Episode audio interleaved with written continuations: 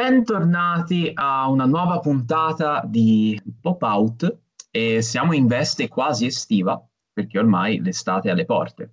Vero Gaia? Vero, vero, non volevo interromperti perché poi mi rimproveri che ti parlo di sopra e quindi eh, sì, l'estate è alle porte, fa caldo, eh, le persone vogliono andare al mare e in effetti un po' di mare oggi si parlerà. Mettiamolo così, guarda che introduzione che ti ho, che ti ho tirato fuori, eh? Sì, mare e ghiaccio, diciamo, perché appunto no, in riva al mare uno si prende una granita, un bel gelato, perché in effetti oggi parleremo, parleremo di mare, sì, parleremo di mare, di ghiacci, viaggi, viaggi che possono essere per mare, viaggi che possono essere nello spazio, e questo perché abbiamo qui con noi Tony Bruno. Ciao Tony. Ciao, ciao a tutti bentrovati. Grazie per l'invito soprattutto. Era... Grazie a te di essere qua. E per chi non conoscesse, Tony è un fumettista molto attivo. E par- parliamo un po' intanto di te, Tony, perché hai disegnato e lavorato per, non solo per i fumetti, ma insomma, non solo per case editrici di fumetti, ma anche per case editrici, come ad esempio la Newton Compton, eh, oppure anche per riviste come ad esempio l'Unità, per il Misfatto, e da lì poi insomma hai iniziato anche a lavorare sulle graphic novel, come ad esempio Non mi uccise la morte, la storia di Stefano Cucchi, oppure Kurt Cobain per edizione BD e la storia di Stefano Cucchi per Castelvecchio Editore. E da lì poi nel 2016 hai pubblicato con Bao Da qua sulla terra è bellissima e nel biennio 2019-2021 ha pubblicato i due volumi della Belgica, giusto? Esatto, esatto. Sì, beh, io ho cominciato, se è quella la, la, la domanda, ehm, praticamente cominciai all'epoca con, una, con un blog, mm, avevo il, il, mio bloggino, mettevo la, le, le, le, mie strisce, quindi... Eh, ho cominciato così, insomma, online. Poi, vabbè, pian piano eh, ho cominciato comunque a pubblicare su qualche rivista, eh, eh, soprattutto all'inizio con uh, le illustrazioni. Eh, appunto citavi poco fa Newton Compton, quindi sì, facevo praticamente delle illustrazioni per, uh, per dei libri del, della Newton e I primi fumetti, eh, diciamo le prime tavole invece che so, mi sono state pagate furono con Coniglio Editore, e quindi fumetti porno, insomma, e quindi da lì cominciai praticamente a, a pubblicare, a pubblicare delle, delle storie. Eh, con tematiche differenti da, da quelle che affronto oggi, ma ehm, con da qua su, diciamo, ho, ho cominciato a, eh, ad affrontare il, il, il, racconto, la narrazione da un punto di vista diverso da, da quello che avevo adottato fino, fino a quel momento, ovvero eh, mischiare un po' gli eventi storici eh, con, uh, con, delle storie, con delle trame, ecco, con delle trame cucite sopra, con dei personaggi eh, che si muovevano in, uh, si muovono in un contesto spazio-temporale comunque esistente. Eh, con la scusa diciamo di creare poi delle, delle storie che possano andare a raccontare quello che è poi anche la contemporaneità, perché paradossalmente anche se vado ad affrontare dei eh, periodi storici differenti da, diciamo, dalla contemporaneità, paradossalmente molte dinamiche eh, sia culturali che civili, storiche, insomma, anche, soprattutto anche psicologiche, eh, vanno a ripetersi, no? eh, e quindi, eh, infatti, con, con Da Quassù ho praticamente raccontato non solo del, del trauma, ma eh, anche dei, dei confini eh, di quello che eh, poteva, poteva essere all'epoca comunque la paura per il, per il diverso, uh, la paura per qualcosa che non, non, non si conosceva eh, fino in fondo e, e oggi mh, quel parallelismo comunque ancora oggi lo troviamo mh, per quanto siano passati un bel po' di anni. Io vado a ruota libera, però interrompetemi, eh, perché sennò... Eh, no, no, certo, che era molto... No, e in realtà e stavo, stavo, controllando l'anno di uscita perché non, non, mi ricordo se era in contemporanea a qualche anniversario sull'avvento dell'uomo nello spazio, perché comunque la, per chi insomma ci ascoltasse e non sapesse, eh, da qua sulla Terra è bellissima, appunto è un fumetto che parla di qualcuno che è andato nello spazio, un cosmonauta, non un astronauta, perché siamo in ambito russo, i sovietici comunque sono stati i primi, eh, cioè diciamo la, la, corsa allo spazio, eh, quella alla Luna no, ma quella allo spazio è stata vinta comunque dai sovietici, potremmo dire. E, mm, e mm, diciamo che il, il personaggio principale io immagino essere una specie di Yuri Gagarin, ora non so, non, sì, sì, non è... si chiama Yuri Gagarin, però... No, no, è ispirato, è ispirato assolutamente alla figura di Gagarin, infatti appunto nella storia abbiamo questo cosmonauta che è appunto figlio di, di falegname, eh, eh, che praticamente è, mh, entriamo, cioè nel senso con quella storia io entro già nel, diciamo nel, nel nel clou del discorso, ovvero il, eh, il, il protagonista è già eh, un eroe della, della, della patria, quindi la, la, Russia, i sovietici sono già riusciti a, ad andare nello spazio e mh, mm, quindi a conquistare quel primato, ma devono tornarci per eh, dimostrare comunque all'America, al mondo, che eh, quella supremazia non, non può essere,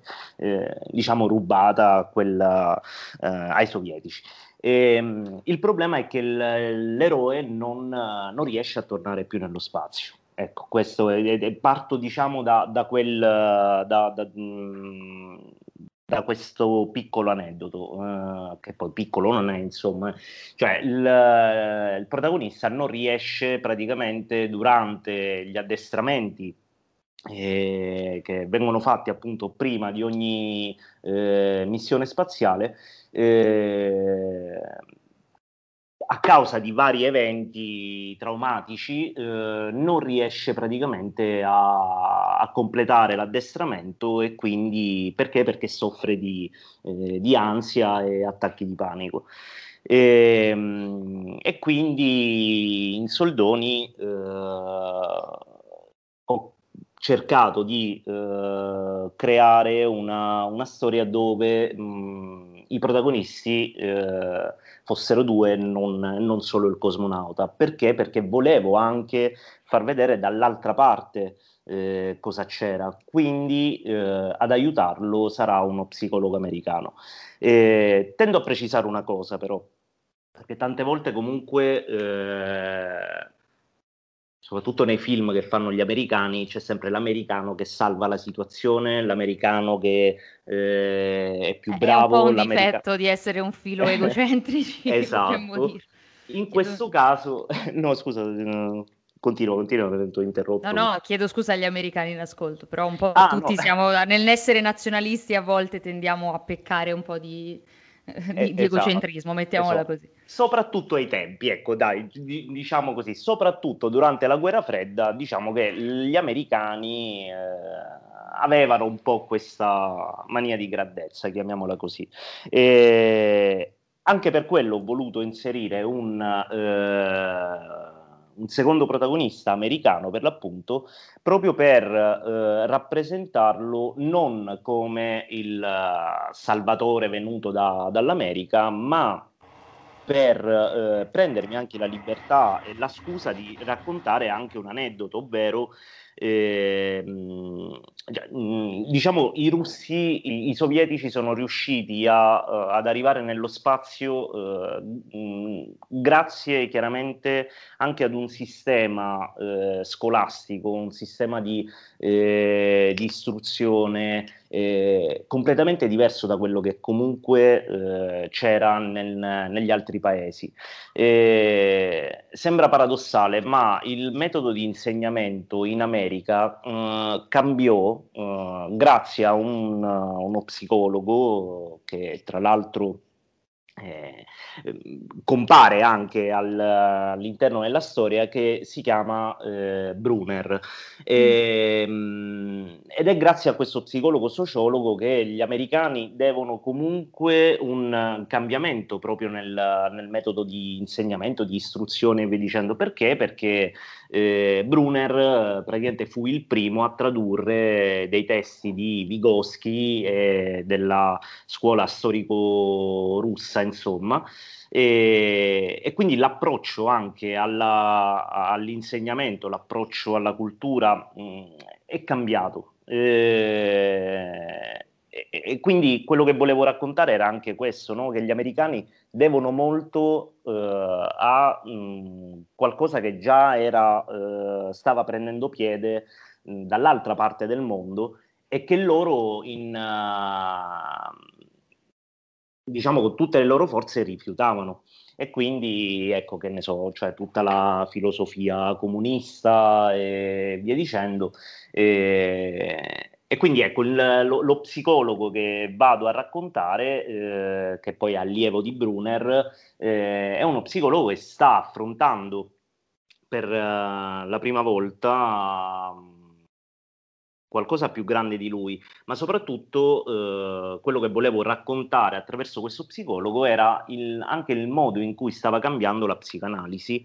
E, sì, anche l'educazione, appunto. Cioè, esatto. Cioè, io me lo ricordo comunque, mi è capitato di studiare psicologia, pedagogia all'università e comunque non è un nome non noto, ecco, anzi. Esatto. E, e mi viene anche in mente, scusami se, se, ti ho interrotto in qualche modo, ma okay, certo. mh, che comunque il titolo Da qua sulla terra è bellissima riprende proprio la frase Yuri Gagarin e si completa con senza frontiere né confini, quindi è molto bello no. che tu racconti questo incontro tra due culture molto diverse, come queste due culture che in qualche modo eh, appunto sono in guerra fredda, eh, in realtà devono l'una all'altra molto più di quanto si, si pensi, cioè soprattutto vabbè, in questo caso dal lato americano.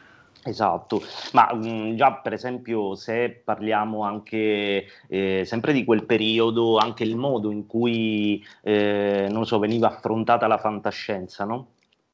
I, ehm, gli scrittori russi, ad esempio, per gli scrittori russi, ad esempio, di fantascienza, il, l'alieno era qualcosa qualcuno che arrivava e insegnava delle cose, quindi mm. tu potevi imparare da, eh, dagli alieni mentre gli americani, la, la fantascienza americana si, si, sviluppava in maniera totalmente opposta, ovvero l'alieno è il nemico che viene per distruggere, esatto, e che quindi va combattuto. E, ed è figo guardarlo anche da questo punto di vista, no? cioè da, anche dal, da, da, diciamo da quella rete culturale da quella rete anche di intrattenimento che andava poi a creare delle metafore, eh, o meglio, si appoggiava a delle metafore eh, che, che, poi erano, cioè, corrispondevano all'approccio di una nazione e dell'altra nazione. Quindi eh, questa cosa a me mi, eh, mi incuriosì parecchio.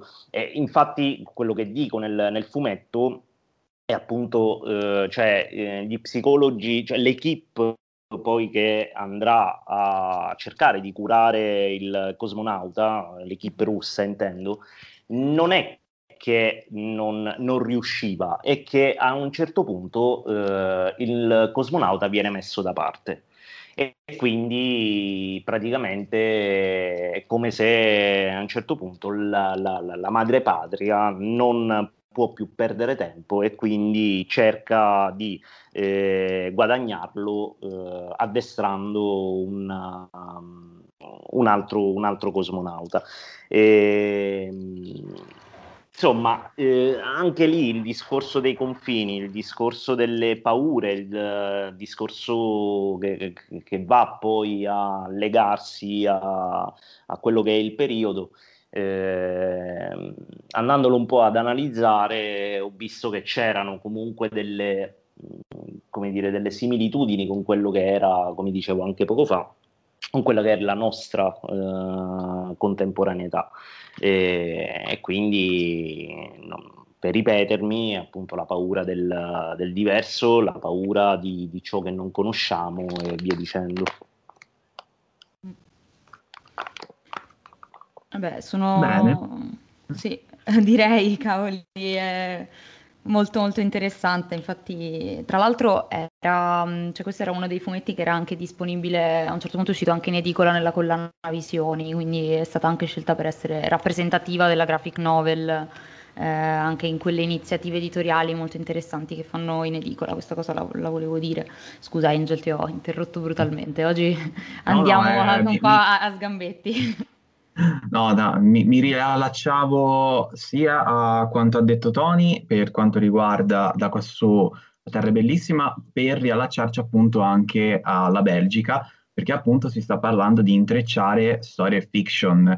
Quindi la, la mia domanda è un po' complessa eh, com'è che ti sei imbattuto per la prima volta sia nel, in qua sulla Terra Bellissima sia in la Belgica? Cioè com'è che hai deciso poi di approfondire questi due argomenti e, e, poi hai deciso appunto di, fa, cioè di documentarti proprio anche con fonti storiche, come ad esempio nella Belgica in appendice hai, messo, hai raccontato insomma che avevi trovato i diari ti sei documentato anche sui giornali dell'epoca, anche da un punto di vista, poi ne parleremo anche dopo, del materiale con cui fare il fumetto per essere il più verosimile possibile a una narrazione dell'epoca.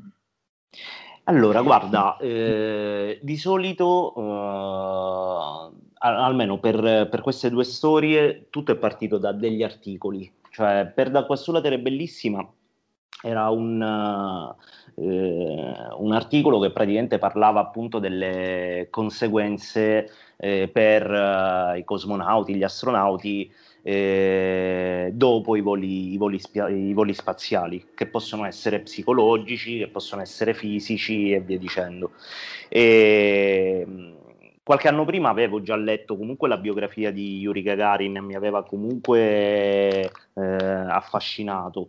E quindi quando mi capitò eh, sotto mano e questo articolo cercai di approfondire, allora mi venne l'idea, ho detto ok, di solito uh, anche da bambini no? noi se guardiamo, uh, o meglio immaginiamo il, l'astronauta, il cosmonauta lo immaginiamo appunto come un uomo tutto d'un pezzo che non cede, che non ha nessuna paura, che, eh, perché sta affrontando comunque, o andrà ad affrontare comunque qualcosa sì, comunque di allenato anche, cioè esatto. c'è l'idea dell'allenamento molto duro e nessuno pensa magari alle conseguenze di un allenamento molto duro. Esatto, esatto. E quindi eh, avevo sia letto comunque la, la, biografia e anche un altro eh, libro sempre di Gagarin che scrisse insieme a, a, ad uno psicologo che era più incentrato più che sulla sua vita, sul modo in cui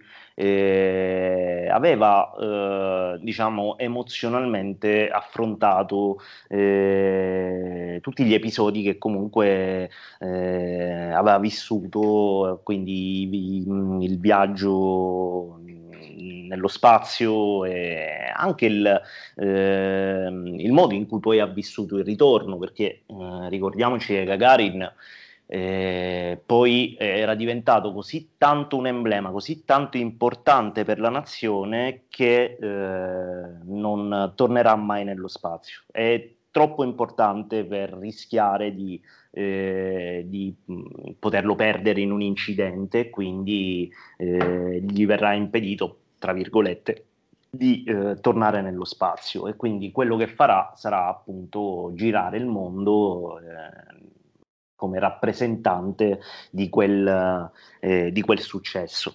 E questo comunque lo porterà a una depressione, lo porterà comunque a dover affrontare dei mostri totalmente diversi da quelli che potevano essere eh, quelli che nascevano per esempio per andare verso, verso lo spazio, ma eh, doveva affrontare quelli che invece sulla Terra eh, diventarono comunque un, una roba quasi insormontabile perché eh, prendi un, una persona che è nata mh, per quello non, non lo so, però il fatto sta che gli è venuto bene, quindi lo voleva fare. E gli dici no, non lo puoi più fare perché il tuo compito adesso è un altro, diciamo che eh, non l'ha vissuta tanto bene. Quindi sono partito un po' dal cercare di mh, analizzare questi aspetti e da lì praticamente, visto che io già comunque volevo parlare di, di trauma, tant'è che il, il, primo soggetto che avevo mandato a, a Bao parlava mh, più o meno, cioè il contenuto, diciamo, no? cioè il leitmotiv proprio della storia era questo, però era una storia diversa, era un horror, era qualcosa di completamente diverso e Bao rifiutò il soggetto.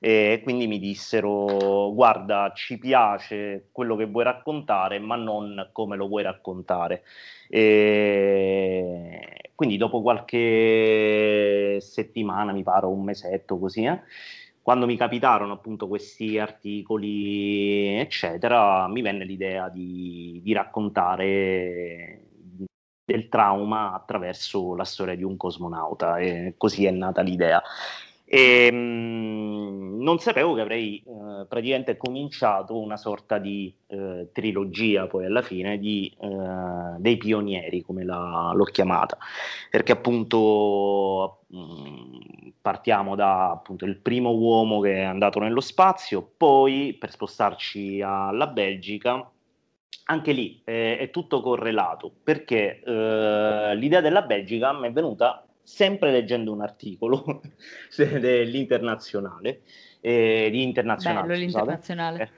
Eh, e quindi praticamente, ed, ed, era praticamente l'estate 2015, non mi ricordo, sì, forse mi, mi pare 2015, ora non mi ricordo, io l'ho scritto, infatti sta lì in appendice, e, e stavo mh, praticamente finendo, da, ancora stavo finendo di lavorare ad Acqua sulla Terra Bellissima, che sarebbe poi uscito nella primavera del 2016. Mm-hmm. E mi capitò questo articolo eh, sui mm, voli spaziali, i voli su Marte in quel, in quel caso, eh, sui possibili voli su Marte, quali possano essere le conseguenze di un possibile volo su Marte, eh, perché appunto le tempistiche sono molto lunghe, eccetera, eccetera, e quindi e mi incuriosì il fatto che nell'articolo veniva, mh, mm, citata, venivano citate varie esplorazioni in Antartide, che prima dello spazio chiaramente era la frontiera, l'ultima frontiera ancora da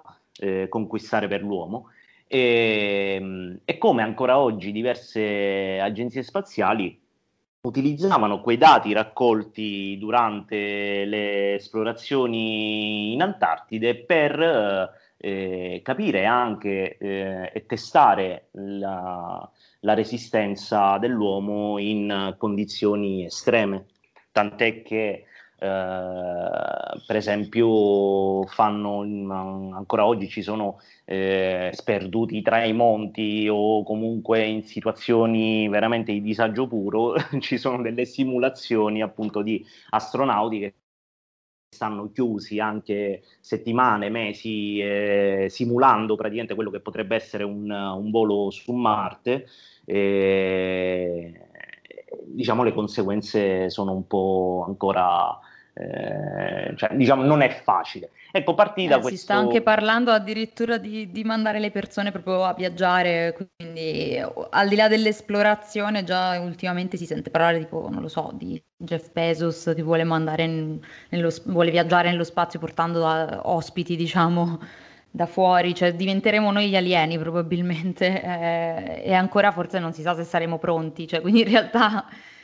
Ma eh, eh sì, beh, per adesso è chiaro, cioè se da una parte c'è appunto eh, grande fermento nel, nel, nel, riuscire appunto in queste eh, nuove missioni e via dicendo, perché poi c'è da una parte eh, lui, da un'altra parte c'è Musk, insomma diverse agenzie Ehm, private eh, stanno eh, in qualche modo anche loro eh, cercando di conquistare un, un primato, no? E, e questo mh, fa anche riflettere perché se torniamo alla guerra fredda, all'epoca era un qualcosa che eh, faceva parte di una nazione, cioè nel senso era eh, per lo Stato era importante arrivare a quel successo, al di là di quale sarebbe stato poi eh, sarebbero state poi le conseguenze di quel successo, no? Cioè se torniamo ai sovietici, i sovietici volevano la supremazia spaziale e via dicendo per, anche per eh, riuscire a fare, eh, come dire, a, ad avere ma, una maggiore capacità di eh, convincere le altre nazioni al, al, disarmo universale, cosa che poi non avvenne e quindi... Però ecco, all'epoca eh, queste, diciamo, queste competizioni, chiamiamole così, era qualcosa che nasceva comunque dallo Stato, era qualcosa che eh, finanziato dallo Stato, c'erano dei programmi specifici che potevano portare. Oggi invece, per quanto ci siano delle nazioni che comunque ancora sovvenzionano e, e, e cercano in qualche modo di eh, fare dei passi avanti con, uh, con, i voli spaziali e via dicendo, dall'altra però eh, chi lo sta facendo maggiormente è il privato e quindi eh, questo è anche un attimino dà un po' l'idea di come eh, siamo arrivati a, a diciamo alla, al, vertice del, del capitalismo e di come appunto questo capitalismo sta in un certo modo trasformando um, tutto quello che è anche la, la, le, le, condizioni sociali e via dicendo. Ma questo lo dico perché poi citavi Bezos, Bezos ma lui e non solo andrà eh, nello spazio, ma leggevo, però attenzione, non so se è una fake news, eh, perché sai quei titoli che ti, ti compaiono in home uh, su Twitter. Poi apri l'articolo e non ti fa leggere l'articolo perché devi abbonarti. Esatto, esatto. no, ma io ti dico la verità, cioè manco l'ho letto, cioè nemmeno ci ho cliccato, ho letto solo, sai, l'articolo, il, il titolino eh, diceva tipo che un privato, non, so chi, ha pagato mi pare 25 milioni di dollari eh, per poter eh, essere uno dei passeggeri di, mm, di, di, quella missione appunto di cui parlavi tu eh, per andare nello spazio perché poi saranno appunto il capoccia di Amazon, il fratello e non so chi altro. E quindi c'è gente che sta pagando mh, mm, o comunque 28 milioni è vero Ah, 28 milioni, vedi, ce ne avevo tolti tre eh, 28 se, milioni se di dice dollari. il post tendenzialmente mi fido, quindi... quindi eh no, sì. infatti, infatti. Quindi ecco, già questo ti fa pensare come, eh, cioè per adesso, eh, come ogni volta nella storia eh, ci siamo ritrovati di fronte a qualcosa di pionieristico, ecco, concedetemi il termine, ogni volta eh, chi può godere, tra virgolette, di, eh, quel, eh, di quel, cambiamento, di, quella, mm, diciamo, di quel successo, eh, è chiaramente sempre eh, chi può permetterselo eh, e non eh, cioè, mi chiedo dopo, eh, cioè, anche se queste missioni, per esempio, e eh, chiaramente non anche, andranno bene, ci scopriremo un sacco di cose, eh, sarà fighissimo, ma quando mi chiedo mh, il popolo potrà beneficiare anche di quelle ricerche? Eh, e fin quando invece lo potranno fare solo i milionari. E quindi questo è un, non lo so, cioè, scusate perché no, no, anzi. quindi, però eh, rispetto al passato c'è questa differenza, cioè ecco, durante la guerra fredda eh, la, la, la, supremazia, ok, si doveva arrivare comunque a, a, quel, a quel traguardo, ma quel traguardo avrebbe portato, almeno così si pensava, a dei cambiamenti anche nella rete sociale, diciamo, no? E cambiamenti che poi chiaramente arrivano sempre, arrivano sempre un po' più tardino rispetto a, a quando eh, ce n'è un, diciamo, un reale bisogno in quel momento.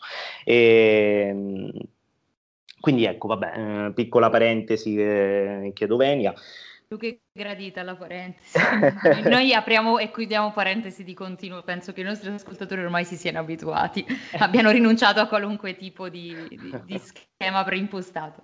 Ma sì, perché poi ecco, mi viene anche da, da dire, eh, eh, c'è anche la, la, la, metafora che può andare a... Cioè può, mm, può creare delle domande, insomma, no? Cioè da come eh, rispetto al, al, passato, se prima eh, diciamo qualcosa eh, si inseguiva eh, era la collettività ecco, ad inseguire quel, quella meta e a cercare di raggiungerla, oggi non è più eh, la collettività, cioè oggi non, non siamo, mh, mm, cioè oggi c'è, c'è, molto individualismo. Eh, sì, è vero. Ma, ma Una meta che qualche, in qualche modo viene un po' imposta forse, cioè si è perso un po' il senso anche della collettività secondo me, però queste magari sono idee mie. No, no, ma guarda, io mh, la, sono anche mie, cioè nel senso nella Belgica è proprio quello che poi ho voluto raccontare, no? Cioè è, è proprio il modo in cui, eh, diciamo, non, tante volte eh, è difficile sentirsi parte di un equipaggio, è difficile sentirsi eh, parte di, un, eh, di uno scopo collettivo. Eh, perché il, anche il modo di raccontarlo, ma anche la narrazione stessa si è trasformata in qualcosa di individuale.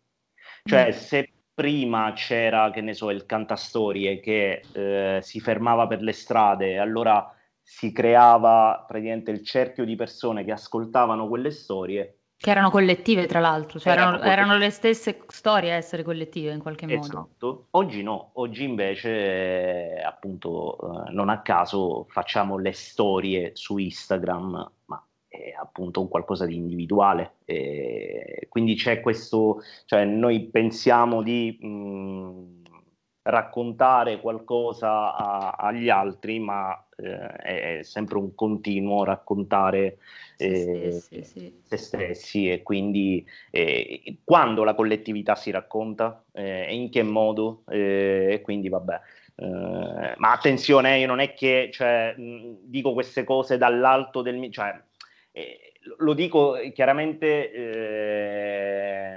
stando dentro a un vortice che in, in qualche modo ti, ti, risucchia, in qualche modo comunque eh, ti, ti, ti, fa riflettere, ecco. Già, però rifletterci è, è importante secondo me.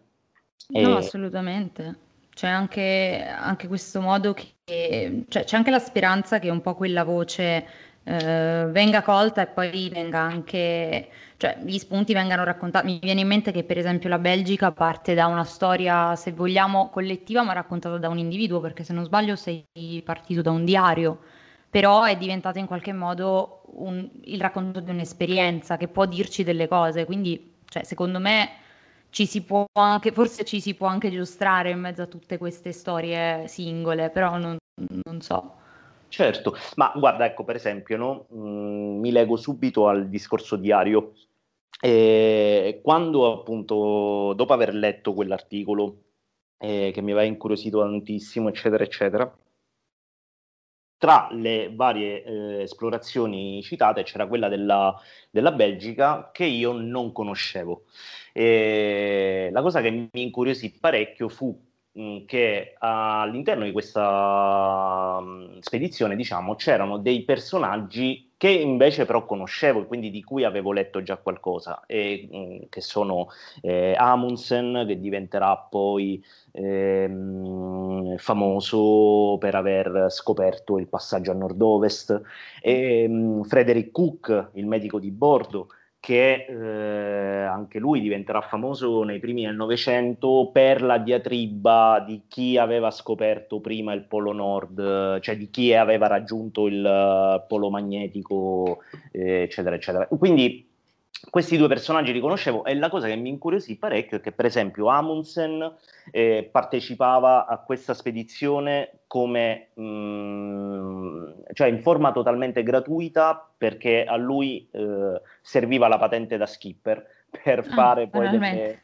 Esatto, e quindi praticamente dice vabbè io ci partecipo e quindi... Ma sì, andiamo, andiamo a esplorare l'Ande sì, esatto, capito, perché cioè, mi serve la patente. Certo. Capito? Se ci ascoltano dei 14 anni volete prendere il patentino, che ne so, per il motorino, cioè cercate qualcosa Facciamo di Facciamo la transamericana, certo, esatto. perfetto. più o meno andò così. E Cook uh, usciva da delle situazioni assolutamente assurde e praticamente lesse di, eh, di, di questa spedizione su un giornale eh, americano e, e, quindi praticamente disse, scrisse al capitano, disse ah, voglio partecipare. E, Destino volle che praticamente il primo medico di bordo praticamente si ammala tipo dopo una tappa. E quindi praticamente doveva essere sostituito e quindi poi si unirà Cook eh, che raggiungerà praticamente la Belgica in Sud America. Allora, eh, tanto mi aveva incuriosito, ho detto ok, io voglio raccontare questa storia, eh, ma perché sapevo eh, cosa... Ra- cioè io quando voglio raccontare qualcosa non è che per me è importante ehm, l'argomento in sé, eh, per me è importante eh, capire da subito cosa voglio raccontare attraverso quell'argomento e quindi eh, parto sempre da mh, delle domande, no? Cioè la prima domanda è cosa è successo e allora comincio a eh, cercare di capire cosa è successo e via dicendo.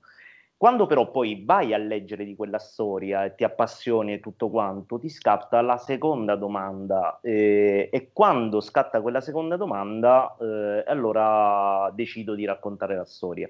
Eh, la seconda domanda è perché è successo? E quindi eh, è lì che mi viene poi la, la voglia di cucire una, una trama che eh, ne racconti il perché eh, leggendo ad esempio il uh, diario di bordo, che poi appunto mi sono procurato il uh, diario di bordo del, del capitano, eh, un, un, libro del, del, 1902, mi pare un'edizione del 1902, eh, trovata in un negozio antiquariato, eh, eccetera.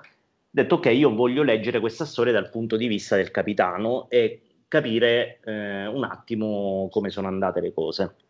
Una volta che ho letto del, cioè il punto di vista del capitano, ho capito che praticamente servivano altre voci, perché, perché parliamo di, del, del, capitano eh, che tra l'altro fa un, cioè nel suo diario racconta veramente tutto, dalla raccolta fondi per, eh, per Uh, appunto per accimolare il denaro che serviva appunto ad affrontare questa impresa a varie problematiche anche diplomatiche, eccetera, eccetera. Diciamo che il punto di vista del capitano... Come? Dico proprio i dettagli, cioè il racconto del crowdfunding da momenti, no? Si chiama, guarda, sì, cioè è vero, ecco, non l'avevo mai visto in questi termini moderni, ma è vero, cioè lo faceva, facevano questa cosa. E tu figurati che eh, la raccolta fondi è durata tipo due anni, e, due anni e mezzo, non mi ricordo, e, e praticamente funzionava in quel modo, cioè nel senso... Ehm, in base per esempio a quanti soldi avevi dato, allora che ne so, poi c'era il ringraziamento a tal dei tali per aver versato questo e quell'altro. Eh. Cioè, c'erano tutte delle dinamiche che oggi sono praticamente le stesse. E, solo che oggi lo facciamo online, eh, però appunto all'epoca, che ne so, ra- ehm, organizzavano la festa in una città, la raccolta, eh, cioè, quindi mh, mm, diciamo le, le, dinamiche erano quelle. Quindi è una roba che è durata anni per, per racimolare appunto questi soldi perché sì, in parte era comunque finanziata anche dal, dallo Stato, ma eh, diciamo eh, i soldi arrivavano dal privato, quindi dalla borghesia dell'epoca. E come oggi, per esempio, per la, le missioni spaziali, no? Cioè, quindi eh, una volta eh, raccolti questi, questi fondi finalmente ha acquistato questa nave che tra l'altro non era manco, cioè mh, mm, era una vecchia baleniera praticamente eh, manco messa benissimo, quindi eh, ha dovuto fare dei lavori prima, cioè diciamo anche prima di partire, cioè già alla prima tappa non solo che ne so si era ammalato il medico di bordo, ma già per esempio non gli funzionava manco il motore. E quindi eh, infatti è da lì che parto col, col, mio racconto, da quando si fermano a Ostenda eh, per fare dei, mh, dei, rifornimenti, ma anche per aggiustare il motore, tant'è che eh, loro erano partiti da Anversa e quindi avevano fatto ancora comunque una tappa. E, e già, e già alla prima tappa, come? E già si erano fermati? Sì, già alla prima tappa comunque c'erano stati casini. E poi problemi con, uh, con, con, molti marinai dell'equipaggio perché molti anche episodi di insubordinazione eccetera eccetera perché comunque erano sottopagati. E quindi non, erano, non, cioè non, non c'era nemmeno un... Uh, eh, come dire, è curioso no? il modo in cui noi affrontiamo eh, queste narrazioni, ra- cioè guardiamo eh, la parte romantica, diciamo, delle, delle, storie, ma non andiamo a pensare che dietro c'erano comunque delle, eh, delle situazioni davvero eh, frustranti. E, appunto gente mal pagata, non, cioè erano tutte delle, delle dinamiche che eh, così um, di primo acchito tu comunque non pensi, cioè tu pensi comunque alla, a, al lato romantico della storia, al, al, uh, appunto alla, alla, faccenda senza andare poi a, uh, cioè se andiamo a scavare uh, al di là dei nomi che poi passano alla storia, ce ne sono, eh, per uno che passa alla storia, ce ne sono almeno mille che non verranno mai ricordati e, e che davvero hanno si- sacrificato eh, la loro vita per far sì che quella meta venisse raggiunta. Non so se mi spiego. E... Sì, no, ma eh, scusami Tony, infatti eh, ti sei approcciato infatti a un altro discorso che volevamo toccare, che era appunto quello di dare voce a chi non ne ha mai avuta perché appunto la Belgica si può dire che è un racconto corale, quindi il protagonista, quello diciamo che sarebbe potuto esistere, ma che, come hai detto te da ultimo, eh, forse mai nato, però sicuramente mai morto, è appunto Jeanne, che, che è la voce del comune cittadino, che si ritrova lì per caso e che appunto ha portato anche un punto di vista diverso da quei, dai marinai e dagli esperti oceanografici che, oceanografi, oceanografi che erano lì. Eh, infatti, eh, guarda, lui parte praticamente, cioè Jean, eh, l'idea di Jean eh, parte con questo spirito, no? Cioè proprio mh, il leggere appunto di questi marinai di cui poi è stato anche difficile un po' andare a, ris- a ricostruire la storia e via dicendo.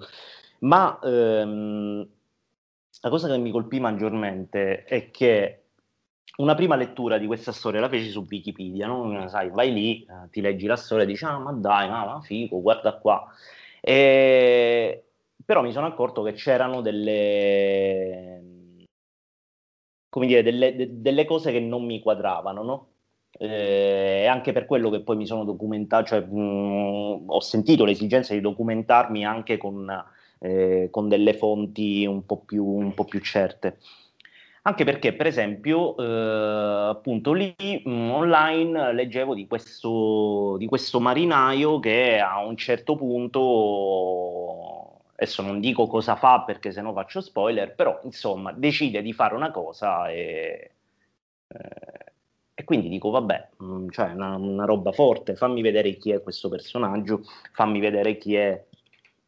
Niente, praticamente eh, andavo nelle varie pagine, eh, ogni volta o il nome del, del marinaio cambiava, eh, oppure, vabbè, a un certo punto ho detto, vabbè, fammi leggere questi diari e fammi eh, trovare questo aneddoto. Cioè, visto che è scritto ovunque, fammi vedere qual è questa, cioè chi è che raccontò questo aneddoto, in quale diario viene citato questo aneddoto. Quindi ormai ero, cioè, mi era partita proprio la, la, so, la, la passione per questo mh, personaggio che però non, non, non, aveva un nome, non avevo nulla, cioè non avevo una foto, quindi l'ho cercato. E a malincuore scopro che praticamente nei diari non, non viene mai citato né l'aneddoto eh, né questo personaggio. al che decido praticamente di dargli un, un nome, di dargli una storia e, e, e, usarlo un po' come scusa per raccontare appunto il, eh, diciamo la storia non solo dal punto di vista del, del, degli ufficiali, tra virgolette, ma anche dal punto di vista del, del marinaio. E quindi è nata l'idea di Gian, che all'inizio non è nemmeno un marinaio, Gian è uno scaricatore al porto che si ritrova per una serie di vicissitudini a imbarcarsi nella, nella Belgica. Eh, sulla Belgica e, ehm, e, lì praticamente imparerà appunto diventerà prima, prima mozzo e, e poi marinaio. E, però appunto ehm, grazie a questo aneddoto eh, che, mh, di cui non ho trovato fonte, ehm, ho potuto in, in qualche modo eh, raccontare eh, quello che volevo, ovvero, come dicevo po- poco fa, non cosa è successo, ma perché è successo e per raccontare il perché mi serviva chiaramente un personaggio eh, adatto a poterlo fare. Poi è chiaro, come hai detto anche tu, è un, uh, un racconto corale, quindi eh, mi soffermo su Jean come su, eh, sui vari ufficiali, dal capitano al comandante, eh, ad Amundsen e, a, e al medico di bordo che si chiama Cook. Quindi praticamente attraverso questi personaggi un po' cerco di eh, raccontare quello che poi eh, è successo durante, durante, questa spedizione e perché alcune cose sono andate in un modo eh, rispetto ad altre. E, un po' come da quassù però eh, avevo bisogno anche del, del, secondo protagonista, proprio per raccontare eh, un altro punto di vista. E, e allora ho scelto di eh, raccontare questo secondo punto di vista attraverso il personaggio di Claire, che è praticamente la compagna di Jeanne, che appunto all'inizio si ritrova eh, da sola, eh, abbandonata tra virgolette, perché appunto eh, per una serie di vicissitudini, come avevo già detto, Jeanne parte. Eh, Claire si ritrova praticamente a doversi eh, chiedere se aspettare o eh, in qualche modo comunque andare avanti con la propria vita. E, ehm, io continuo, eh. Cioè, se sì, avete sì. domande, no, no, anzi, al contrario. No, sono contenta che siamo, che siamo arrivati a Claire perché in realtà è un personaggio che a me è piaciuto molto, anche perché eh, dà la possibilità di approfondire tutto quello che era anche il fermento eh, culturale dell'epoca, perché comunque a un certo punto, mh, soprattutto nel secondo volume, viene fuori anche tutta la, la questione femminista, la questione del, dell'impegno politico, anche, insomma, diciamo che c'è anche, è anche un'occasione per dare una finestra su quello che avveniva in quegli anni che comunque erano cruciali, cioè era subito... Ehm, cioè non era passato troppo tempo da quando Marx aveva scritto il Capitale, quindi voglio dire e a me è ricordato un po' come, cioè, c'erano dei momenti in cui mi ricordavo molto il film Miss Marx che ho visto eh, di recente quando c'è stata una breve parentesi nei cinema e, che colgo l'occasione di consigliare visto che comunque abbiamo anche molti cinefili tra gli ascoltatori. E, e comunque, cioè, insomma, quel personaggio lì a me era piaciuto molto anche per questo. Mm allora, pra- sì, praticamente mh, mm, è un personaggio a cui anch'io mi sono, mi sono affezionato parecchio. Il, um, ecco, per esempio, Claire è un, um, un personaggio che è stato uh, sviluppato dopo, Mm-hmm. Eh, in che senso? Eh, all'inizio praticamente eh, diciamo era, eh, c'era questa, mh, questo personaggio che praticamente eh, appunto eh, diciamo che era un po' raccontato un po' più uh, come Penelope Ecco, cioè c'era questo personaggio che stava lì in attesa e nel frattempo... Però visto che appunto veniva, eh, cioè stavo cadendo appunto nello stereotipo del usare un personaggio femminile per raccontare il personaggio maschile. Quindi capita questa cosa, ho detto no, non, non può andare. Eh, personaggio di Claire ha bisogno di respirare, ha bisogno di una, di una storia eh, un po' più solida e quindi da lì eh, ho deciso praticamente di raccontare, appunto, come accennavi anche tu, la, eh, quello che succedeva eh, sulla terraferma.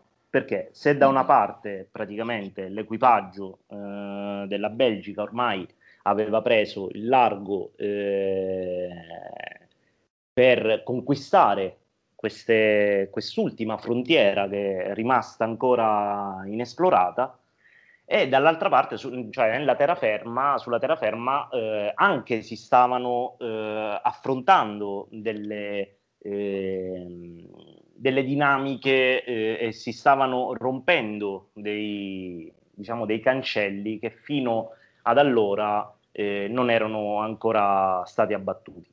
E quindi ho approfittato appunto di eh, quel contesto storico per raccontare anche eh, appunto dei primi moti socialisti, dei primi moti comunisti, e dei primi scioperi eh, della classe operaia. E, di come il femminismo eh, stava anche in quel periodo eh, arrivando a a conquistare, a fare delle conquiste molto, molto grosse, mh, mm, proprio sia per quanto riguarda i diritti politici, ma anche i diritti civili e via dicendo. E, ehm, quindi praticamente Claire, eh, in qualche modo, metaforicamente parlando, anche lei eh, si imbarca mh, mm, nella sua Belgica, anche lei affronterà eh, i suoi iceberg, non a caso ad esempio quando eh, comincerà a, far parte della lotta femminista della Lega per i diritti delle donne a Bruxelles, eh, uno dei primi ostacoli che incontrerà praticamente è il padrone di una fabbrica mm-hmm. che ho voluto disegnare praticamente con questo abito bianco mm, che un po' doveva anche quello eh, eh, diciamo rappresentare il, eh, i ghiacci eh, che comunque Jean dall'altra parte stava, eh, stava affrontando. No? E, mm, quindi sì, eh, anche lì, no, analizzando tutto il periodo, quindi le prime lotte cioè, mh, mhmm, chiaramente mi sono messo, mi sono documentato, eccetera, e anche lì praticamente mhmm, ho visto un sacco di aneddoti, eh, cioè ho letto un sacco di aneddoti, anche per esempio il modo in cui eh, venivano, che ne so, trattati gli italiani, gli operai italiani eh, all'estero, eh, o com- cioè, mh, mhmm, diciamo per arrivare a quelle lotte che noi oggi, eh, eh, di cui noi oggi comunque ne beneficiamo dei diritti e via dicendo, almeno in parte quando ci è concesso, e cioè sono delle lotte che praticamente abbiamo conquistato sulla nostra pelle. Mm-hmm. E, per quello quando io dico che andando... No, non sono a... concessioni, cioè sono cose che, che, vanno... No, vabbè, è, un, è, una cosa bella che stai dicendo, nel senso, continua perché... concessione?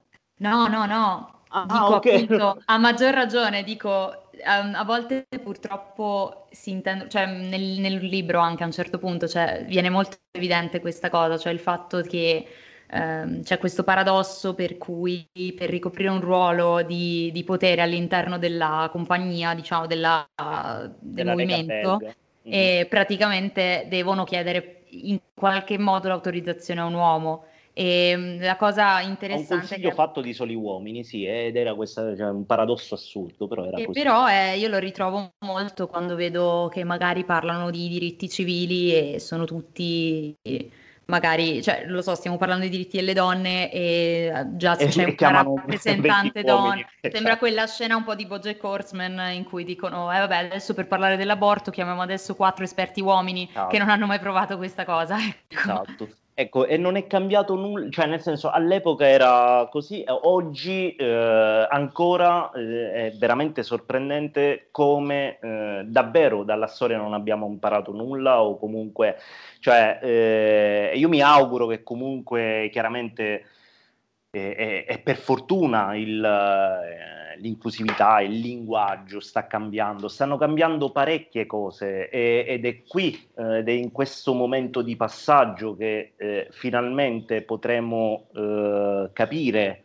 Eh, a me viene in mente eh, in questa, in, questa, cosa che sembra non, non, non c'entrare nulla, ma mi viene in mente il libro Io sono leggenda che sembra una cosa, dice, io sono leggenda più o meno, parla eh, di questo, cioè parla del fatto di come praticamente la società americana in quel periodo, stava, parliamo degli anni 50, no? gli americani stavano cambiando, stavano, eh, si stavano affacciando al, al, consumismo, si stavano affacciando a, a varie cose che comunque eh, conseguenziali poi del post-guerra, diciamo, no?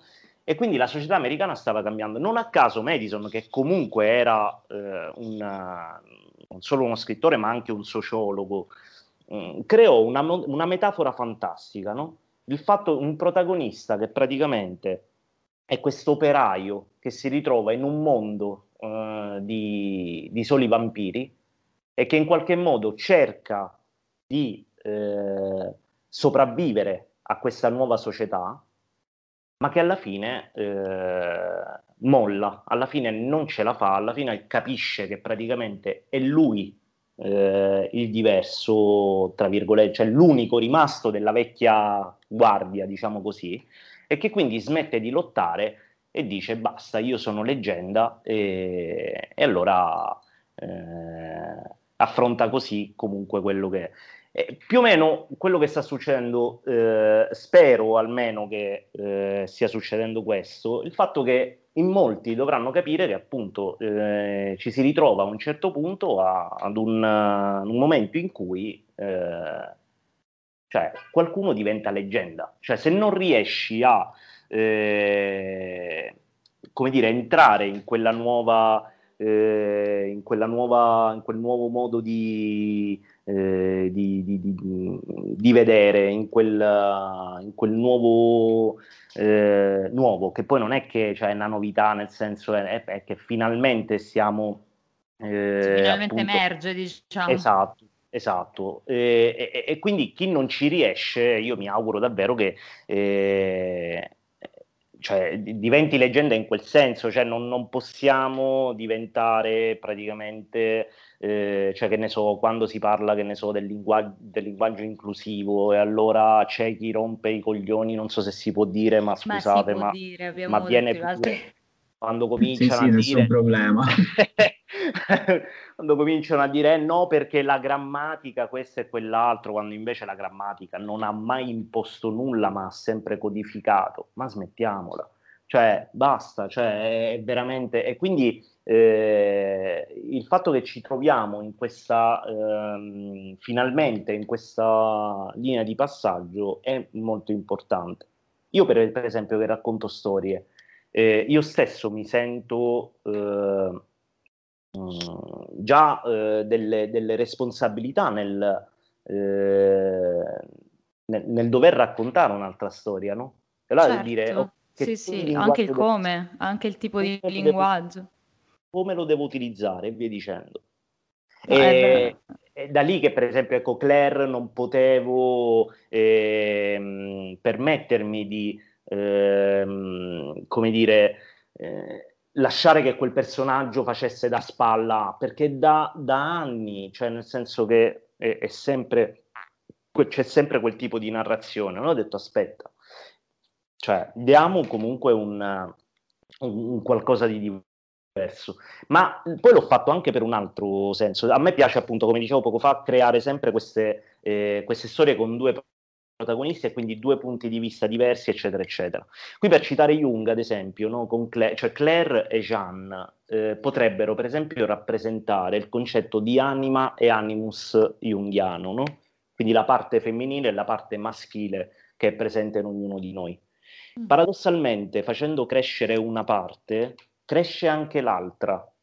E, ed è avvenuto anche narrativamente parlando, cioè io mi sono accorto che mentre eh, ho cominciato a dare eh, eh, una, una, visione diversa al personaggio di Claire, in maniera conseguenziale anche quello di Jean in parte cambiava e si evolveva in maniera diversa e, e anche meglio da come era stato scritto all'inizio. E, e quindi questa cosa è stato veramente un, eh, non so, formativo. Uh, almeno... è, molto, è, molto, bello perché mi sa proprio di, di, venire, cioè, è stato un viaggio anche la scrittura in qualche modo, sembra, cioè, è molto bello quando, infatti ci piace tanto avere gli sceneggiatori, eh, vabbè tu non sei solo sceneggiatore perché ti potremmo definire autore unico, però è sempre bello vedere le, eh, il modo in cui le storie sono a loro volta ispirazione per chi scrive mentre le scrivono, quindi è molto bello. Cioè stanno, mm. stanno emergendo le cose molto belle. Ma assolutamente, cioè io mh, mm, il mio approccio un po' eh, mm, il maniano, no? non so se si dice così, vabbè, mh, per citare Hillman, James Hillman, no? quando scrive eh, le storie che curano, cioè il, eh, il modo in cui eh, appunto eh, la narrazione può diventare terapeutica. E io credo che la narrazione diventa terapeutica non solo per chi eh, legge, perché io mi accorgo che tante volte leggendo dei libri, leggendo delle storie, ho trovato veramente un ottimo modo per esorcizzare, via dicendo, ma anche nello scriverle, secondo me, e diventa terapeutico. Eh, io sono una persona che comunque cioè, ha fatto analisi, quella e quella, cioè, quindi mh, mm, sempre cercato di comprendere anche la narrazione in, mia interiore eh, e quindi eh, comprendere anche il fatto che il, il crearle eh, può essere terapeutico sia per chi la legge ma anche per te che la fai è un, non lo so, è un, uh, è un tesoro secondo me inestimabile, non, non, non c'è nulla che possa eh, darti quella, uh, quella forza, tra virgolette, no?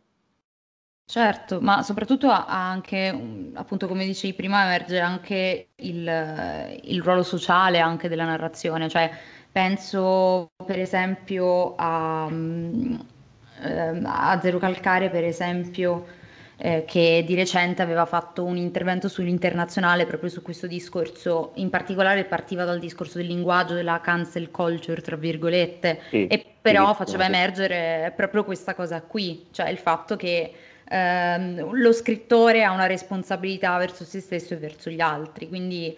Ehm, non so, no, insomma, vedo, vedo, molto questa, questa cosa anche in tutto.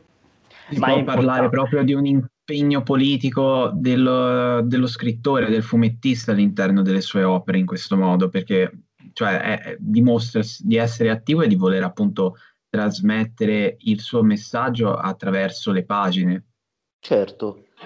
Sì, sì, no, ma infatti eh, appunto mh, mm, io ho sempre eh, messo all'interno delle mie storie per quanto appunto tante volte paradossalmente possa sembrare che io parli di, di altro, ma eh, alla fine sbado ad utilizzare o attraverso la metafora o attraverso appunto dei, eh, diciamo dei piani narrativi eh, abbastanza fedeli comunque al periodo storico che eh, vado ad affrontare.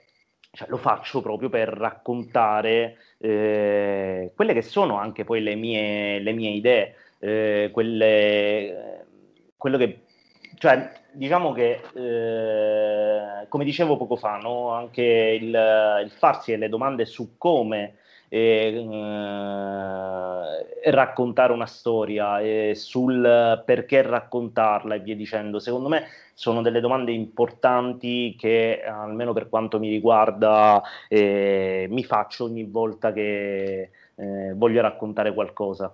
E, mh, eh, la responsabilità te la senti perché sai che comunque eh, quella storia poi eh, lascerà comunque un, un'impronta, no? Eh, almeno si spera, eh, però insomma, cioè, diciamo che nel, in quell'ottica lì eh, cerchi sempre di non di, di misurare eh, veramente di centellinare un attimino le, le, le, i contenuti, di comprendere il perché un contenuto eh, va raccontato in un certo modo piuttosto che un altro. Cioè, mh, mm, secondo me è una responsabilità che mh, mm, per chi fa questo lavoro non può, non può astenersi e quindi eh, poi infatti sì, io ho apprezzato, apprezzato tantissimo quelle, quelle, pagine scritte da, da, zero, disegnate, scritte e disegnate, ed ero totalmente d'accordo infatti eh, su tutto, quindi eh, e come per esempio, che ne so, qui citerei una, eh, una rivista, siccome abbiamo, vabbè, eh, abbiamo citato Zero, eh, mi ricordo per esempio quando con lui eh, facevamo praticamente, lavoravamo eh, a, su, Anzi, su Antifanzin, una rivista che da qualche mese a questa parte è, è rinata. E, infatti siamo molto contenti di questa cosa, però ecco, ai tempi eh, avevamo deciso di fare eh, questa rivista per eh, parlare di antifascismo, per farlo eh, mh, mm, togliendo ogni stereotipo per cercare comunque di, eh, anche in maniera un po' eh, propedeutica, no? di far comprendere determinati argomenti attraverso poi delle storie a fumetti e via dicendo. Quindi... Eh, ma è importante proprio la narrativa, cioè soprattutto con queste cose, perché quello che a me preoccupa, soprattutto ultimamente, è che sembra sia cambiata o tornata in auge una narrativa vecchia, cioè in qualche modo, cioè sembra di essere tornati forse a quando la narrativa imponeva eh, che cioè, n- non è da sottovalutare tutto questo. E infatti tu- tutto quello che viene fatto eh, con un, un, impegno e con l'impegno di porsi domande e capire e far capire senza cioè, mh, io credo che la spinta a porsi domande porti poi lì al cambiamento, quindi cioè, assolutamente iniziative. Sono contenta che tu li abbia citati perché ci saremmo arrivati, insomma, cioè, abbiamo visto che comunque nel tuo percorso eh, ti sei occupato di, di, tante questioni. Ho visto anche che hai collaborato con la banda Bassotti, quindi insomma cioè, eh, ci sono state di, diverse cose che comunque eh, sono legate a, a, un impegno anche politico, perché la politica non deve essere una brutta parola eh, legata necessariamente ai partiti o non lo so, cioè è anche e soprattutto un ideale, un modo di narrare il presente, secondo me. Insomma. Ma no, ma infatti quando parliamo di, diciamo, di impegno mh, di ideale, impegno politico e via dicendo, cioè eh, poco fa citavi Marx, no? Cioè, eh, Marx, per esempio, non ha mai parlato di partito. Mm. Cioè, lui, mh, mm, il partito poi è un qualcosa che è nato dopo e via dicendo, ma eh, infatti a me piace leggere Marx, appunto è tutta la filosofia che ci sta dietro a quell'ideologia, no? E, io credo che prima appunto del, dei partiti eh, bisogna eh, appunto eh, rientrare in quel diciamo in quel contesto della lettura anche in termini filosofici, di argomenti e di, di situazioni e di, eh, di, tanto altro che ci portano, come dicevi tu, alla domanda, a farci delle domande. Eh, quindi lasciare un po' mh, più da parte la pancia e ragionare un po' sulle questioni, ma mettendoci sempre in discussione, cioè mettendo in discussione per primi noi stessi e poi possiamo eh, cominciare anche a interagire eh, parlando poi di collettività e tutto quanto. Però ecco secondo me io poi non è che mm, ho la verità cioè, ho delle mie idee che mi piace eh, almeno affrontare in un determinato modo eh, però io per esempio sono convinto che eh, se eh, prima non facciamo un eh, lavoro eh, individuale non saremo mai pronti ad un lavoro collettivo. Io su mm. questo, mh, per far capire meglio quello che voglio dire, ti faccio cioè, cito una, un esempio, un aneddoto che ho raccontato diverse volte, e cioè che io, per esempio, da, uh, da ragazzino, sai, 13-14 anni, io non ero uh, un grosso lettore. Non, uh, cioè io preferivo veramente andare a sfracellarmi in bici per strada, andare a giocare al pallone dove non si poteva, cioè mh, diciamo che eh, avevo un eh, non so, mi piaceva comunque vivere. Una vena avventurosa, mettiamola esatto, così. Esatto. Quindi eh, il mio approccio alla lettura è avvenuto abbastanza, abbastanza tardi, quindi sai, 15-16 anni, eh, ho cominciato ad appassionarmi a eh, libri d'avventura, a fumetti d'avventura, eccetera, eccetera. Eh, però eh, c'era, eh, cioè in casa c'era sempre mio padre che raccontava spesso eh, delle storie dei, mh, mm, di cantastorie praticamente, perché mio padre comunque del classe 43, cioè lui da ragazzino praticamente ha vissuto eh, quel periodo in cui per le strade, appunto come dicevamo all'inizio del, della nostra chiacchierata, e c'era questo cantastorie che passava per le strade e allora cominciava a raccontare le storie e allora i ragazzini si mettevano lì e allora raccontava, che ne so, l'Orlando Furioso e, varie, varie altre storie. E quindi mio padre questa cosa comunque ancora oggi ce l'ha, quindi soprattutto da ragazzino ogni tanto si metteva lì e raccontava le storie ed era fighissimo comunque ascoltarlo, eccetera, anche perché poi il modo di raccontarla è anche particolare, perché poi è un po' eh, c'è questa sorta di cantilena, insomma, era bello. E ehm, quando io ho cominciato a uh, leggere uh, i libri, uh, quindi a mettermi lì a ok, adesso leggo Conrad, adesso leggo. Eh, ho visto che il mio eh, proprio approccio alla lettura era, ehm, era, completamente diverso da quando tu a- ascolti una storia con, con altri.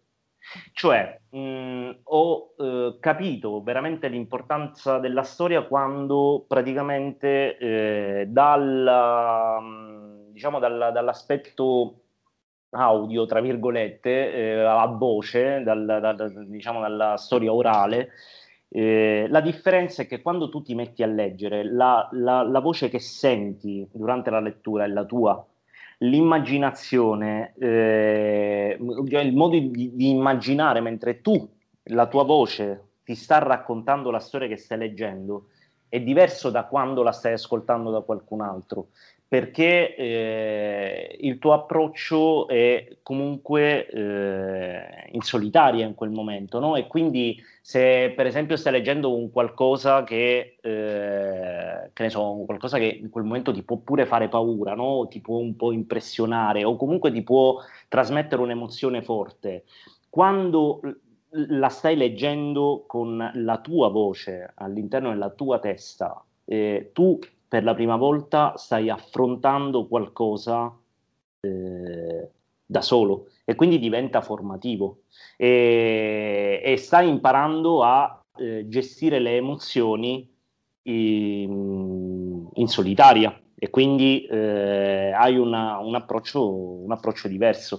E, mentre quando le ascolti, eh, diciamo, in, um, in, quando ascolti appunto i, i racconti orali, eh, in un certo modo comunque non, eh, non, non, la stai, cioè non, non, stai entrando fino in fondo eh, a quella storia, eh, non lo fai con un'attenzione, diciamo, molto alta, se non hai già eh, affrontato, per esempio, la, la, lettura interiore. Quindi mm.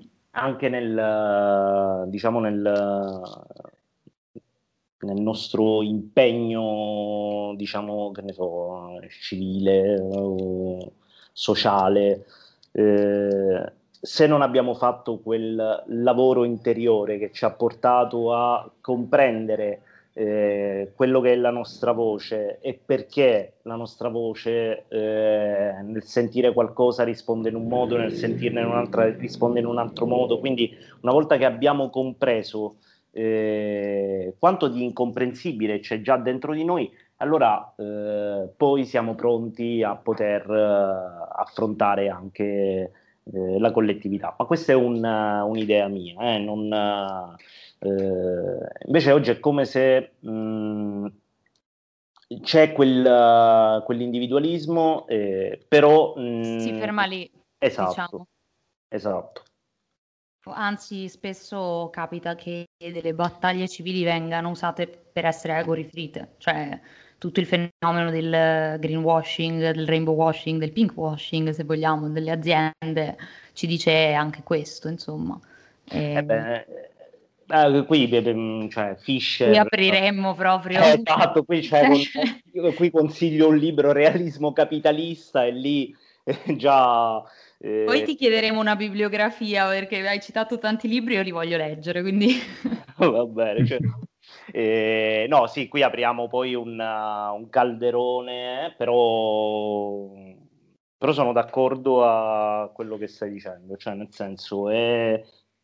Uh, uh, anche le, le, la lotta eh, è diventato, cioè, quello che viene definito lotta tante volte nei social è diventato appunto un, eh, un qualcosa che è legato più al brand che a... Eh, diciamo che non c'è lotta senza coscienza, secondo me, anche di sé. Cioè questo è esatto. quello, un po' quello... Cioè, mi sembra di capire che vada un po' incontro anche a quello che pensi anche tu, quindi ci troviamo abbastanza d'accordo. Sì, guarda, io su, per me la, la mm, eh, non mi ricordo eh, come, come, si chiama eh, l'ambientalista sudamericano, cavolo non mi sta venendo il nome, vabbè che disse praticamente l'ambientalismo senza lotta di classe e giardinaggio. Ecco, eh, secondo sì, me, è vero, sì, la ricordo la frase, non ricordo neanche il nome, mannaggia. Questo, però... Esatto, però... Ma l'importante questo... è che l'idea venga... Esatto, no, no, ma infatti è importante che l'idea no, ma dopo me lo vado a cercare perché ma, ma lo so, ce l'ho citato mille volte e ora non mi sta avvenendo. Eh, però ecco, cioè, eh, secondo me questo, questa uh, idea può essere applicata praticamente a molte cose, a molte lotte. Cioè quando noi lottiamo per qualcosa o pensiamo di stare lottando per qualcosa, quando ci dimentichiamo della lotta di classe, ci dimentichiamo di quello che eh, ci sta uh, dietro ha tante dinamiche, no?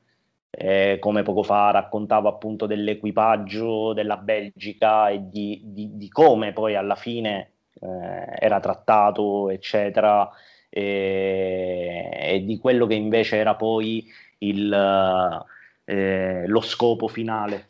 Per esempio in questi giorni c'è la, eh, gli operai di, della città del libro stanno scioperando appunto perché eh, per le condizioni di lavoro che non sono ottimali.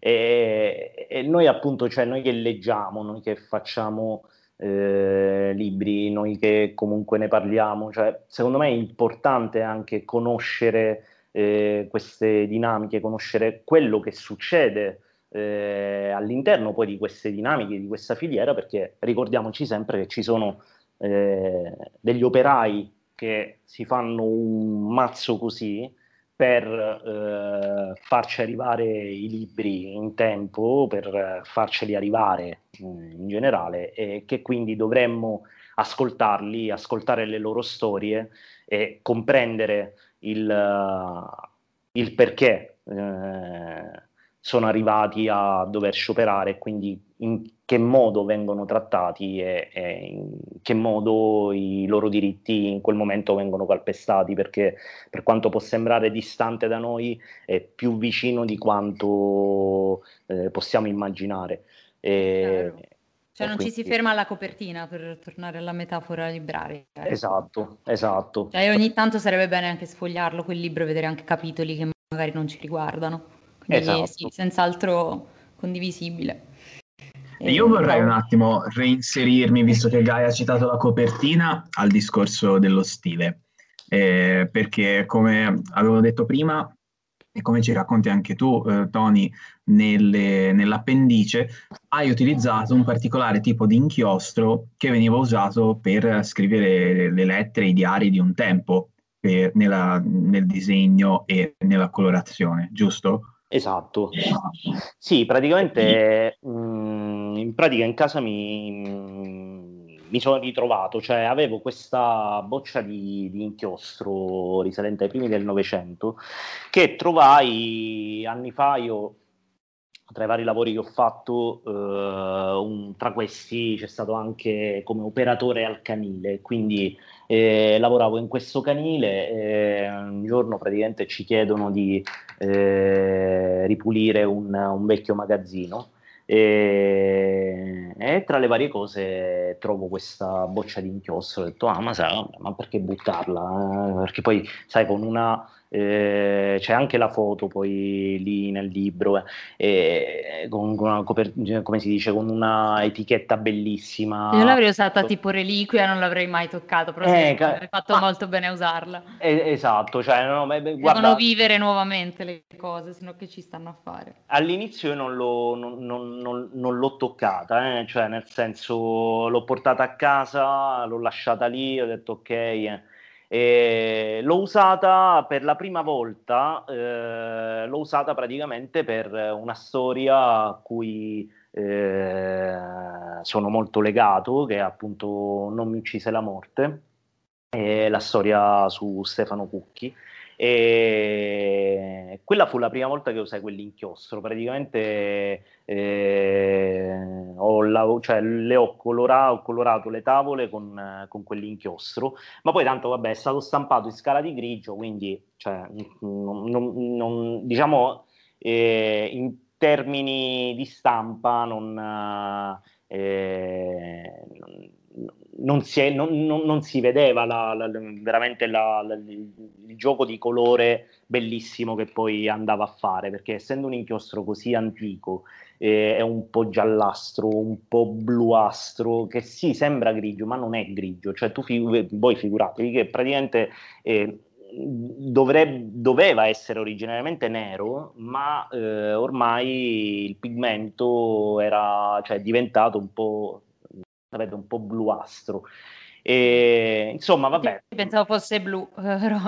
No, no, era, originariamente era, era nero. E, insomma, l'ho usato per colorare appunto Non mi uccise la morte e poi l'ho, l'ho messo da parte. E, nel frattempo, vari traslochi, varie, sono passati più di dieci anni, ma sai, quelle cose che praticamente tra un trasloco e l'altro non butti, te la tieni perché dici, oh, no, è bella, poi la metti lì eh, sulla mensola. E, ehm, per fare praticamente, per colorare le tavole della Belgica, all'inizio avevo fatto delle prove colore, eh, però a me a colori non, non mi piaceva. E e, so che anche in termini, come si dice, un po' eh, eh, non mi viene il termine. Eh, Vabbè, diciamo che un lettore in libreria che sfoglia un libro, cioè è chiaro che viene attirato più da un fumetto a colori che da un fumetto in mezza tinta o scala di grigio, eccetera, eccetera. Quindi, diciamo, mh, mm, sapevo che in qualche modo eh, mi stavo mettendo un po', mi stavo un po' buttando la zappa sui piedi, però... Eh, nella mia testa non, non vedevo la storia eh, a colori, eh, ma anzi la immaginavo mh, come poi è venuta, quindi con quella mezza tinta un po' bluastra, un po' giallognola, un po' antica, che è poi eh, la stessa atmosfera che andavo a rivivere, almeno visivamente, quando andavo a, a cercarmi le, le, le foto d'epoca e via dicendo. Quindi niente, dopo un po' di prove ho detto vabbè, ma quasi quasi io provo questo inchiostro, vediamo un attimo. E tra l'altro avevo pure paura che non, non mi bastasse per tutte, per tutte, quelle pagine, però alla fine è andata bene. E, ehm, e la, la, la, particolarità, e poi ecco, cioè, qui torna Jung con la sincronicità, no? cioè, poco fa l'ho citato, eh? Qui ritorna per la sincronicità delle cose, perché poi vado, eh, una volta che decido di usare questo inchiostro, ho detto, vabbè, ma mi fai capire, cioè, questo inchiostro, eh, quando è stato fatto, eh? cioè, cosa che non avevo... Non, mh, sapevo che era una boccia antica, ma non mi ero mai messo lì a capire di che anno. Eh? Niente, vabbè, vado a scoprire praticamente che eh, il, il, nome eh, Pelican 4001 a questo tipo di inchiostro è stato dato da eh, Wagner, eh, il proprietario appunto della fabbrica, proprio nel 1898. E da quello che praticamente sono andato a leggere, eh, era praticamente l'inchiostro più diffuso all'epoca, eh, come se oggi, che ne so, parlassimo delle BIC. E quindi ho immaginato che, che ne so, cioè, probabilmente pure il capitano si sarà messo a, uh, scrivere il suo diario con uh, un inchiostro simile, con un 4001 Pelican e quindi questa cosa mi ha gasato un sacco, ho detto no, no, lo voglio usare per, uh, per colorare le pagine e, e, quindi così è andata. E devo dire che sono rimasto molto contento eh, del, del, risultato, sono rimasto contento dell'atmosfera che poi eh, mi, eh, mi, concedeva di, di poter uh, creare nelle, nelle tavole eh, e per fortuna poi è bastato per colorarle tutte, che questo come ho detto poco fa era un po' la paura maggiore, però tutto bene quel che finisce bene, insomma. Sì, sì, sì no, un bel effetto vintage, insomma. Sì, sì scusami, si, si risu- No, no, dicevo appunto, si è visto il risultato, come dicevi te, è anche molto vintage. E poi c'era una cosa che ci incuriosiva particolarmente, che abbiamo notato che in varie, cioè in tutte le pagine sostanzialmente, in ogni vignetta, c'erano dei pallini tipo, era tipo macchia di inchiostro. Ah, andava... ah, gli schizzi di... Sono gli schizzi proprio originali, quindi?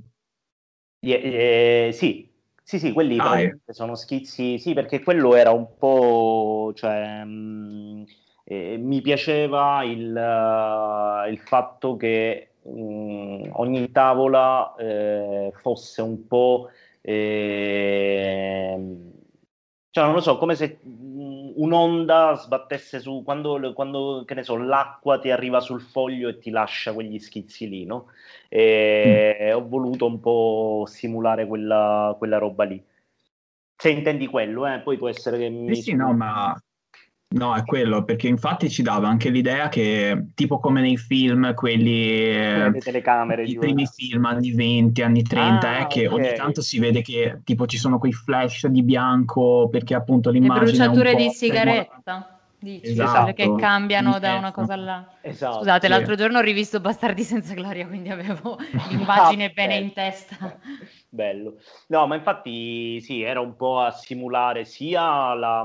È, è come, ah, per esempio, anche il diario che ho preso, no? il, quello di Degerlash, eh, essendo un libro antico, in qualche pagina c'erano delle, mh, tipo delle macchie giallastre, tipo, ma anche un po' tipo schizzate, cioè che ne so se quello che ne so, il vecchio proprietario eh, leggendolo, boh, eh, cioè io in tanti libri e, e qui qualcuno mi, mi, ammazzerà quando lo dico, ma io ce l'ho, che ne so, macchiati di caffè. O, mm. perché? Perché sono cioè, distratto e quindi faccio più danni che altro. Non, mm, quindi rischio sempre di macchiare le cose. Quindi eh, la, la, la, carta di, di, di, questo diario comunque era un po', un po', rovinata, un po' con questi schizzi qua e là ogni tanto. Eh. Quindi ho detto, vabbè, voglio eh, risimulare quella, quella sensazione no? di vecchio, di, ma soprattutto di come se ogni tavola in qualche modo fosse stata eh, toccata da, dal mare, no? E quindi come se quella, quel mare avesse lasciato eh, quegli aloni che, di, di, cui stiamo parlando, ecco. Sì. No, in alcuni ho pure esagerato, eh? cioè, è, io me lo dico da solo perché poi eh, vedevo, eh, diciamo, vabbè, mi lasciavo diciamo, eh, andare con, col pennello bagnato e allora andavo così, eh, però eh, vabbè, vabbè, se ti sei divertito, noi ci siamo divertiti a leggerlo. Insomma, cioè, senso, ora, divertiti, cioè, a un certo punto c'è anche lì un è anche molto emozionante nel senso, però è bello da leggere perché è stato bello per te scriverlo, insomma, si percepisce. Grazie, no, questa è una bella cosa, infatti. E... Parlerei per ore, aiuto. eh, anche qui, però siamo Sempre giunti, direi, alla fine di questa puntata.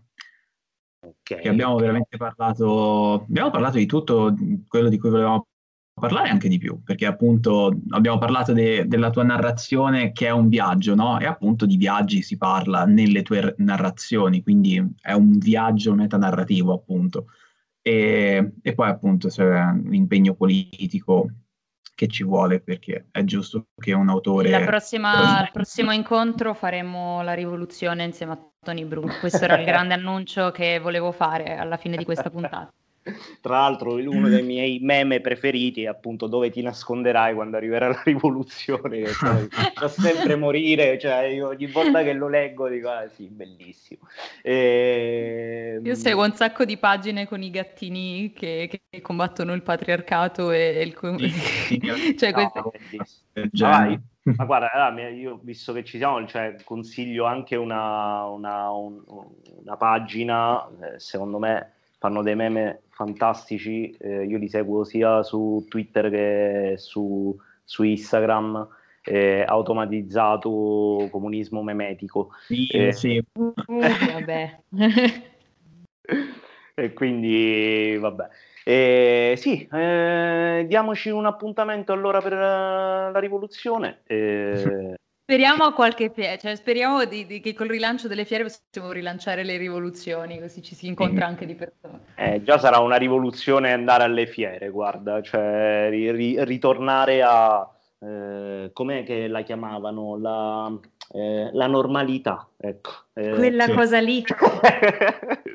Chissà se... Eh, quindi cioè, me lo auguro anche perché eh, Ecco, per esempio, quando ci sono i festival uh, di fumetto, quando ci sono le fiere, eh, la cosa mh, mm, bella è appunto quando stai lì che fai gli sketch, le dediche.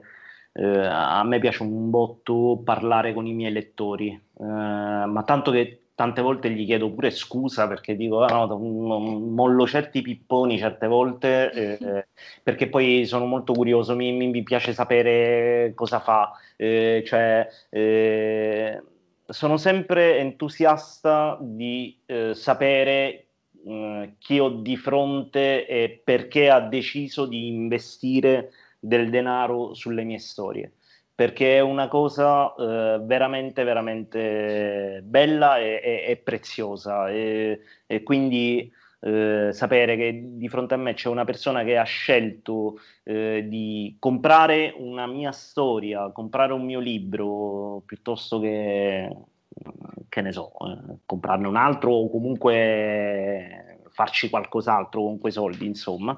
E, cioè per me sapere mh, è qualcosa che merita molto rispetto e per questo cerco sempre di essere, di, di raccontare le storie nel, mh, nella maniera più onesta possibile. Eh, per la Belgica, infatti, eh, ci sono stati anche eh, dei ritardi perché appunto alcune cose della, della storia le ho, dovute, le ho, volute cambiare, la trama è, è, cresciuta di qua di là e quindi la pazienza che hanno avuto eh, i miei lettori nel, nell'aspettare questa storia un anno in più eh, per leggerne poi il finale eh, ed apprezzarla per me è il, veramente il dono più prezioso e quindi eh, merita veramente rispetto questa cosa. E quindi niente, vabbè, la volevo dire perché è importante. Grazie per, per la condivisione e grazie, grazie per essere stato qui con noi in questa puntata. Sì, infatti, grazie. grazie grazie a voi e, e allora niente, ci, eh, ci sentiamo presto. Senz'altro ci organizzeremo per la rivoluzione o magari anche per... Uh, per un caffè, insomma, possiamo esatto. ma sì, partiamo dalle basi, ecco, partiamo dalla socialità, così magari poi cioè, possiamo passare ad altro e così. Sì. D'accordo. Bene. E quindi niente, io ringrazio Gaia. Io ringrazio Angel, ringrazio naturalmente il nostro meraviglioso ospite Tony Bruno. Ringrazio voi. E grazie ai nostri ascoltatori e ci sentiamo alla prossima puntata. A presto, ciao.